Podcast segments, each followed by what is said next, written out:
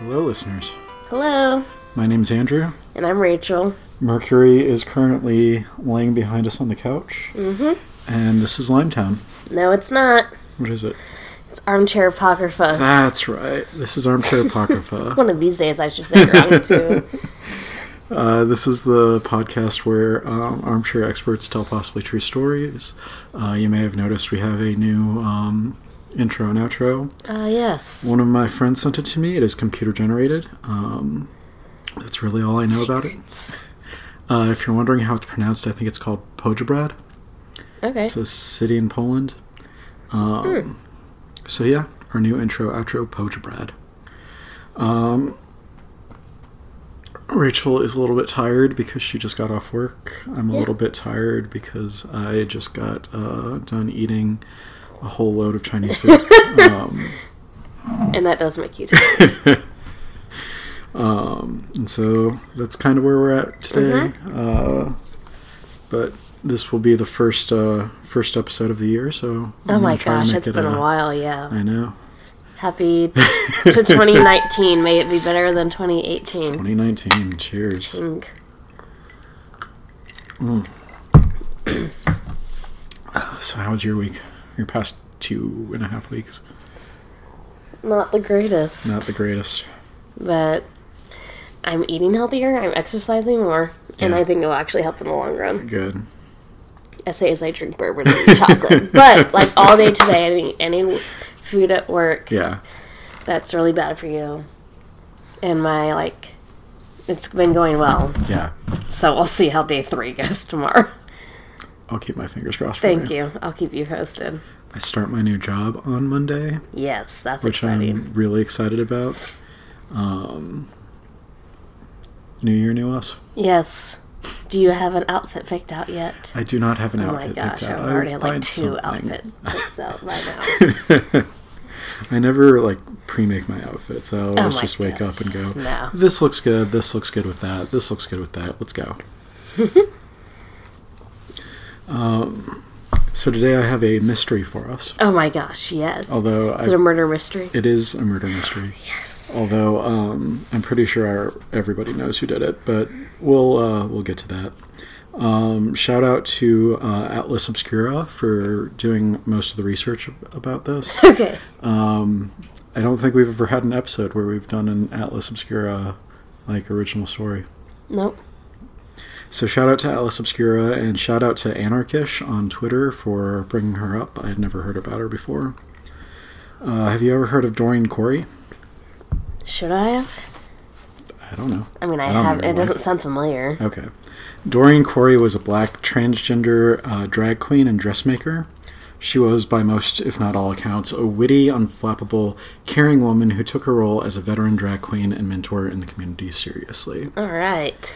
In the Harlem drag ball scene, she was a diva, and the matriarch of her drag family, the House of Corey. At one point, Corey's act involved her wearing a 30 by 40 foot feather cape. Shut up. Once she shed her costume down to her sequined body stocking, 2 attendants raised the cape up on poles to produce a feathered tent that covered half the audience. Do you have pictures? I do not have pictures of that, but it's very theatric. What year is this? Or time frame? 1960s, 1970s. Okay. Corey grew up in Buffalo, New York. Okay. After studying at Parsons New School for Design, she toured as a snake dancer in the 1960s in the Pearl Box Review. Corey was one of the 4 performers who appeared on the 1972 Pearl Box Review LP, Call Me Mister. Call Me Mister. M-I-S-S-T-E-R. Mister. Gotcha. She held over 50 grand prizes from the voguing balls. She was also house mother to Angie You got it. Angie Extravaganza, who later became mother of her own house. And both Angie Extravaganza and Dorian Corey appeared in the documentary Paris is Burning. Oh, yes. If I've seen it, it's been a really long time. Okay. I've never seen it, so I'm not sure how good it is or not. I think it's supposed to be one of the best documentaries on Netflix. It's consistently on there. I've never seen it. I'm going to try to find out what documentaries to watch. Best documentaries, that one's always on there. Well, good. So if you've seen that, you've probably seen Dorian Corey. Corey also ran and designed a clothing label called Corey Design. Okay. So she had all of this stuff. In 1973, Corey died of AIDS-related complications at Columbia Presbyterian Medical Center in Manhattan. Where is this mystery? 1993. In October of 1993, just a few months after Corey's death, friend and fellow drag queen Lois Taylor was in Corey's apartment looking for costumes that could be recycled or handed down when she noticed a heavy bag laying in the floor of the closet. It was too heavy to move, so she and a couple other people sliced the bag open with scissors. She said, "I only weigh about 135 pounds. I couldn't lift that thing." Resigning to her powerlessness to find the zipper, Taylor handed a pair of scissors to one of the men, only to learn what the curious mass lacked in portability, it made up for in distinct malodor. Oh no, don't tell me there's a body. Without inspecting further, Taylor called the police, peeling through multiple layers, first the bag's fabric, then taped wrappings of what was likely Naugahyde, a type of faux leather and plastic. Detectives revealed a grisly sight. A partially mummified body in the fetal position, its formerly brown complexion now purple and yellow. Oh my god. Encased within the layers, Detective Raul Figueroa observed, were detachable pool taps from flip-top beer cans, whose prime in the United States ranged from the 1960s to the 1970s. Mm. The body, miraculously identified through fingerprints, which had been mummified, was identified as Robert Bobby Worley, a.k.a. Robert Wells. His skin had turned a mottled purple and yellow, his clothes were tattered, and there was a bullet hole in his head. Shut up. Nope. The only extant records from Worley's life were criminal. He'd been arrested for raping and assaulting a woman in 1963 and served 3 years in prison. By most accounts, he was estranged from his family and hadn't been seen since the mid to late 60s. Coupling this with Figueroa's pull tab dating method, detectives concluded that the shooting must have happened at least 20 years prior. 20 years ago? 20 years before she died. Mummified 20 years ago? He was killed 20 years ago. Ugh. Okay. At least 20 years ago. Keep going. So, 1973 to 1993. At least. 1973 to 1993? Yeah. It had been at least since 1973. Oh, yeah, because she died of AIDS in 93. Yes. And that's when they went through. Okay. Yes. Ooh. You got it? Yes. Got it. There's been a body in a duffel bag for 20 years. Naugahyde bag, but yes. Whatever. Same I'm going to say duffel bag. So the first idea that they had, though this has now fallen out of favor, was that Corey was protecting the real murderer. This sounds familiar. Okay. It might have been on My Favorite Murder. I haven't heard this episode, though. I think so, but keep going. Okay. So the first idea that they had was that Corey was protecting the real murderer and just hanging on to the body. In between 1880... Why not just dump it in a river at one point is all I'm saying. Well, it's New York in a bad part of town, probably really crowded, probably really busy, lots of witnesses. Excuses. In 1988, between the probable time of Worley's and Corey's deaths, Corey moved from her apartment at 150th Street and St. Nicholas Avenue to one located 10 blocks over on West 140th Street. The notion that the body was in the closet before she moved, the hypothesis goes, is more plausible than that of Dorian's lugging a corpse from one home to another. Yes. Others maintain more credibly that Worley was a burglar who broke into Corey's home, prompting Corey to act in self-defense. Corey lived in a later 20th century Harlem, where violent crime ran rampant. Livingston recalled numerous gunfights outside Corey's apartment during the interviews for the film. For her own protection, she presumably owned a gun. Her friend Jessie Torres affirmed she had a little .22. Corey had allegedly attached a note to the body reading, "This poor man broke into my home and was trying to rob me." The theory suggests that possible reason for her keeping the body was because a black drag queen who lived in a poor, dangerous area in the 60s or 70s had little chance of garnering sympathy from the police. Yeah. Prevailing sentiment, however, the most popular theory, contends that Corey and Worley had a turbulent romantic relationship that reached a tragic conclusion in a crime of passion. Mm. According to Taylor, Corey wrote a short third-person story about a transgender woman who killed her lover after he browbeat her into having sex reassignment surgery. Handwritten on a piece of paper yellowed with age, the story seemed at least loosely autobiographical. Corey had had breast implants and possibly taken female hormones, and was peppered with references to her life, including the Pearl Box Review, a touring drag show she performed in the 1960s. Additional clues point to this supposition. Torres had relayed that Corey, hospitalized in a haze of AZT and morphine, had confessed to her friend Sally in Corey's final days. Richard Mailman, whose 2017 play Dorian's Closet explores the story, says that, according to a police interview with Worley's brother, Worley showed up at his brother's house one night drunk, and he was going on and on about Dorian. There was that sort of corroboration that he was in a relationship and did know Dorian. As for the body, Mailman postulates that Corey, fearing disposing of it would be too conspicuous in congested Manhattan, covered it in baking soda and wrapped it tightly to neutralize the inevitable odor. Decades worth of chemical reactions likely rendered an amateur mummification job. Mm-hmm. He says, I don't think she had a criminal mind, she didn't plan to murder him, and when it happened, she had to think fast. In the mind of someone who commits a crime of passion, that kind of thing makes sense. And that's the story of Dorian Corey. Wow. And the body in her closet. Do you have any bodies in your closet? Wouldn't you like to know? I would. My closet's not big enough for a body. Mm-hmm. Mm-hmm. What about you, Mercury? You got any bodies? He gulped. Got that squirrel over in the middle of the living room floor. Yeah. You can't find it anymore. It's all gone now. Well, mine's not a gruesome mystery murder. Okay. It has nothing to do with murder. Mine has to do with this lady named Ida Lupino. Ida Lupino. Yes. Never heard of her. That's all right. Most people haven't. All right. But she's important in my eyes. Okay. Kind of. Not really. Ida Lupino was born February 4th, 1918. So, over 100 years ago at this point. In Herne Hill, London, to an actress mother and a musical hall entertainer father. Her father, who was a top name in the musical comedy in the UK and a member of a centuries-old theatrical dynasty dating back to the fucking Renaissance Italy. Wow.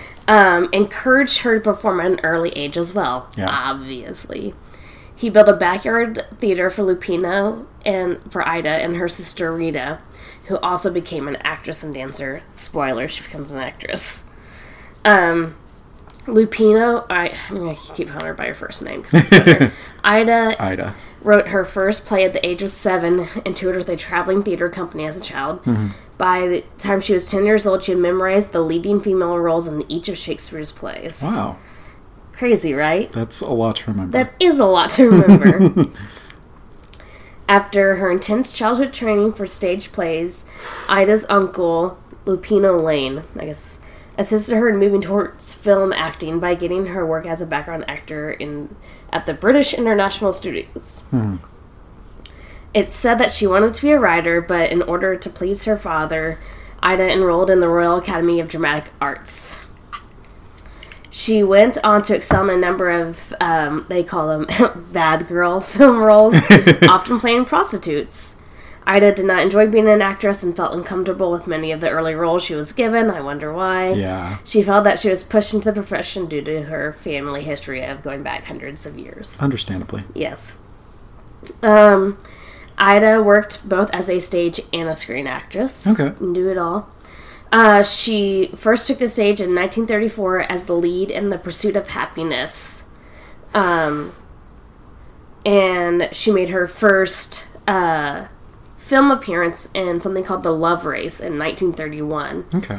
At the age of 14. She was dubbed the English Jean Harlow, which I really like. She was discovered by Paramount Pictures in 1933. for the film Money for Speed, playing a good girl / bad girl dual role, which I don't even know what that means. And they didn't even have Money for Speed highlighted, so you couldn't even look at. I mean, if I had given 2 minutes effort, I probably could have been able to figure it out. Right. But, Ida claimed that talent scouts saw her play only the sweet girl in the film and not the part of the prostitute, so she was asked to try out for the lead role in Alice in Wonderland. That's quite a different role. Yeah, when she arrived, the Paramount producers didn't know what to make of her sultry potential leading lady, but she did get a 5-year contract. Nice. So she can go in. So, just so you know, Ida starred in over 12 films in the mid-1930s. This is all, she's preteen. I'm working with Columbia Pictures. Columbia. You're sure this isn't a murder mystery? Mm-hmm. Okay. I promise. One of which was called The Light That Failed, was a role she acquired after running into the director's office unannounced, demanding an audition, which I love those hearing about the story about, I demand an audition. You must listen to me now. And that's how they talked back then. All right. No. After this performance in The Light That Failed, she began to be taken seriously as a dramatic actress. Nice. She got her starring role. Yeah, she did. As a result, her parts improved during the 1940s, and she jokingly referred to herself as the poor man's Betty Davis, taking the roles that Davis refused, which I love. So here we go. She started and did very well in several films, and these films were actually hits, so yeah. She's, making money for the studios. Good. No. After the drama Deep Valley finished shooting, neither Warner Brothers nor Ida. At this point, she has moved, by the way, to America. Nice. I figured so. Nor Ida moved to renew her contract, and she left the studio in 1947. Although in demand throughout the 1940s, she never became a major star. So she's just one of those people that always starred with really famous people, never became, tabloid sensation of the time. Excuse me. Cheers. Yes.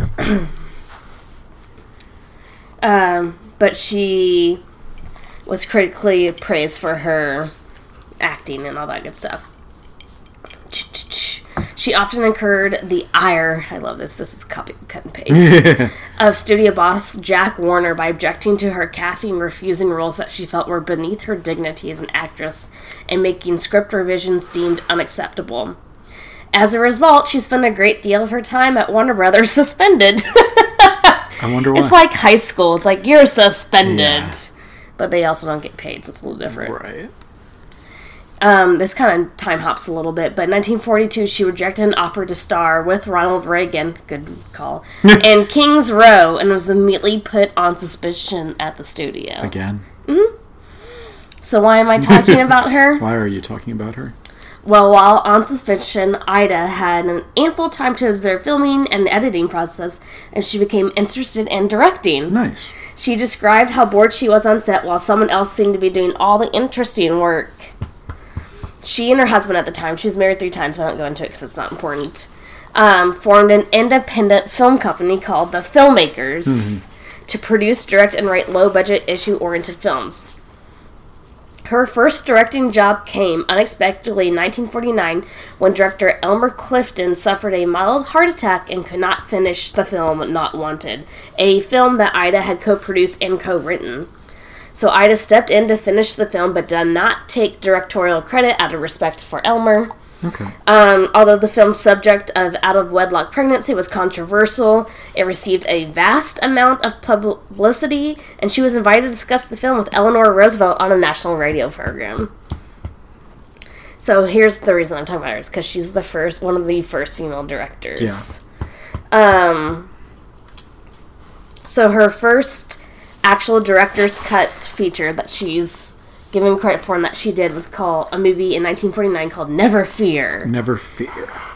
It's an American drama film about a girl named Carol Williams, who is a beautiful young dancer with a promising career, struck down and crippled with polio. Excuse me, I'm talking. Mercury. Are you okay? Mercury. Is he okay? This is so unprofessional. Yeah, shush it. You are so unprofessional. I'm talking about a film called Never Fear. So Never Fear. You done? Carol's dance partner and fiance Guy Richards wants to see her through her illness, but Carol struggles with dealing with her recovery and prefers to go it alone. Basically, her father takes her to an institute for rehab, where she meets fellow patients in recovery who are suffering the same thing. One of the patients that inspires Carol is a guy. Only by allowing others to share her grief is she able to pull herself and go on with her life. Is he okay? I don't know. I can't tell if he's playing or if he's, like, uncomfortable. After producing 4 more films about social issues, including a movie called Outrage, a film about rape, Ida directed her first hard-paced all-male cast called A Hitchhiker, making her the first woman to direct a film noir. Okay. The Filmmakers went on to produce 12 feature films, 6 of which Ida directed or co-directed, 5 of which she wrote or co-wrote, and 3 of which she acted in, and 1 of which she co-produced. Badass. Making bills. The Filmmakers' goal was to tell how America lives through independent B-picture shot in 2 weeks for less than $200,000 at the time, with a creative family. The Ring of Truth emphasized by fact-based stories, most of them, like I said, co-written by Young or Ida. She says, I suppose we were the new wave at the time, reflecting on the filmmaker's low-budget versatility extended to personal complicity and fresh faces. They didn't use the same actors over and over again. That's usually a good call. Yeah. Ida once called herself a bulldozer to secure financing for her production company, but she referred to herself as a mother while on set. On set, the back of her director's chair was labeled Mother of Us All. That's not Oedipal at all. Huh? That's not Oedipal at all. Her studio emphasized her femininity, often at the urging of Ida herself. Apparently, she said, keeping a feminine approach is vital. Men hate bossy females. Whatever. Who cares? She explained, you do not tell a man you suggest to him. Darling, mother has a problem. I'd love to do this. Can you do it? It sounds kooky, I know. But can you do this for mother? And they do it. Well. Yeah. If it works, I guess. Although directing was Ida's passion, the drive for money kept her on camera so she could acquire the funds to make her own productions, because that's how it works in the real world. Yeah. She became a wildly low-budget filmmaker, reusing sets from other studio productions and talking her physician into appearing as a doctor in the delivery scene of Not Wanted. So she got her physician to play the doctor. Yeah. Nice. Isn't that awesome? She used what is now called product placement, placing Coke, Cadillac, and other brands in her film. She saw in public places to avoid set rental costs and planned scenes in pre-production to avoid technical mistakes and retakes. She joked that if she had been the poor man's Betty Davis as an actor, she now became the poor man's Don Siegel as a director. The Filmmakers' production company, though, did close up in 1955, and Ida's last director's credit on a feature film was in 1965 for a Catholic schoolgirl comedy called The Trouble with Angels, which I've heard of that. Yeah. Yeah. Starring Haley Mills and Rosalind Russell. She didn't stop acting or directing, however, going to a successful television career throughout the 60s and 70s. It kind of wraps up there, but I'll say that Ida continued acting until the 1970s. Her directing efforts during these years were almost exclusive for television production. She did one of Alfred Hitchcock's Presents, or one, several of Alfred Hitchcock's Presents, or one, I can't remember. The Twilight Zone, The Donna Reed Show, Gilligan's Island, 77 Sunset Strip, The Untouchables, Hong Kong, Bewitched, like, some things you've heard of. Yeah. She has 2 distinctions with the Twilight Zone series as the only woman to have directed an episode. It's the episode called The Masks, which we'll have to watch. And the only person to have worked as both actress, uncredited, as it and as a director in an episode. So in the 16mm Shrine, she's an actress uncredited, and she's the director. Okay. It doesn't say who she is, so I'm guessing she's just the background character or something. Lupino made her final film appearance in 1978 and retired from the entertainment business at the age of 60. However, she lived for another 17 years. She died from a stroke while undergoing treatment for colon cancer in Los Angeles in 1995. They do say that she kind of became, one of the horrible ways they put it was, she came almost like Betty Davis's character on Sunset Boulevard. She was really reclusive in her last, 10 or 15 years of life, but I feel like it's really creepy as a lot of, female, mostly actresses at that time were very much like that. Right. Never went out or anything and kind of kept to themselves. I forgot to put on here that significance why she was probably produced and helped direct, but really produced the movie, the first movie that she did, Not Wanted, or one of the films she did. Crap, I thought I put on here. It had to do with someone suffering from polio. Oh, it was the Never Fear, her first directorial debut. Yeah. Never Fear, about a girl who suffers polio, and she actually suffered from polio when she was young, or when she first started in film, and that actually hindered her from doing a lot of work because she had to recuperate and stuff. Right. So she did do a lot of things that were close to heart. I just think it's really cool that, you don't really know much about her because they don't say things about her. But I love that she started her own production company and things like that, and then got to do that. So that was kind of cool to shine a light on her. That's cool. And that's all I got about Ida. Ida Lupino sounds like a fake name. It sounds like an actress in the 1920s. Yeah. You know what I mean? Like, what's his name? Victor or whatever. I don't know what you're talking about. That's all right. Don't worry. He was like a silent film star, and then he was kind of in talkies, but not as much. Mm-hmm.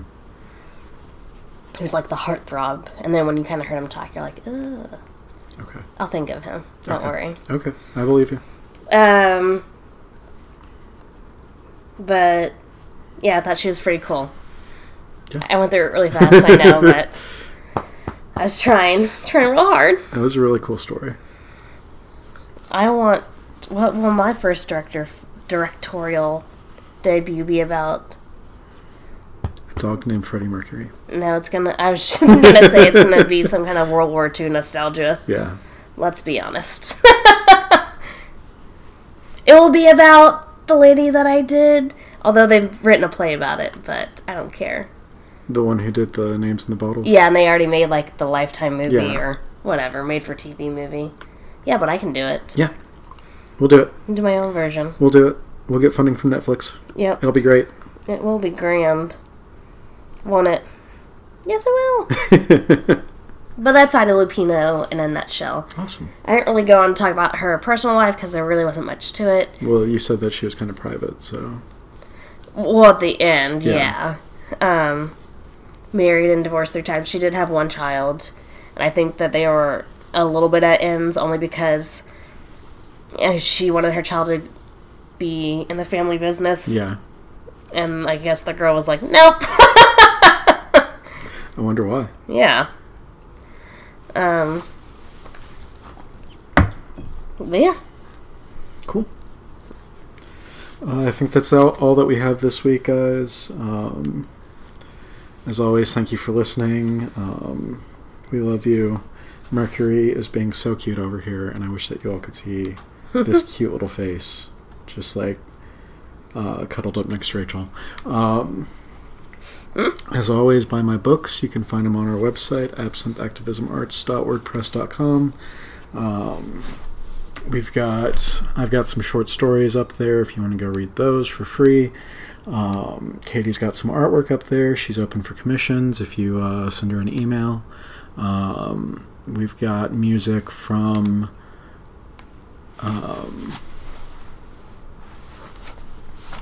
Mercury, what are you doing? We got music.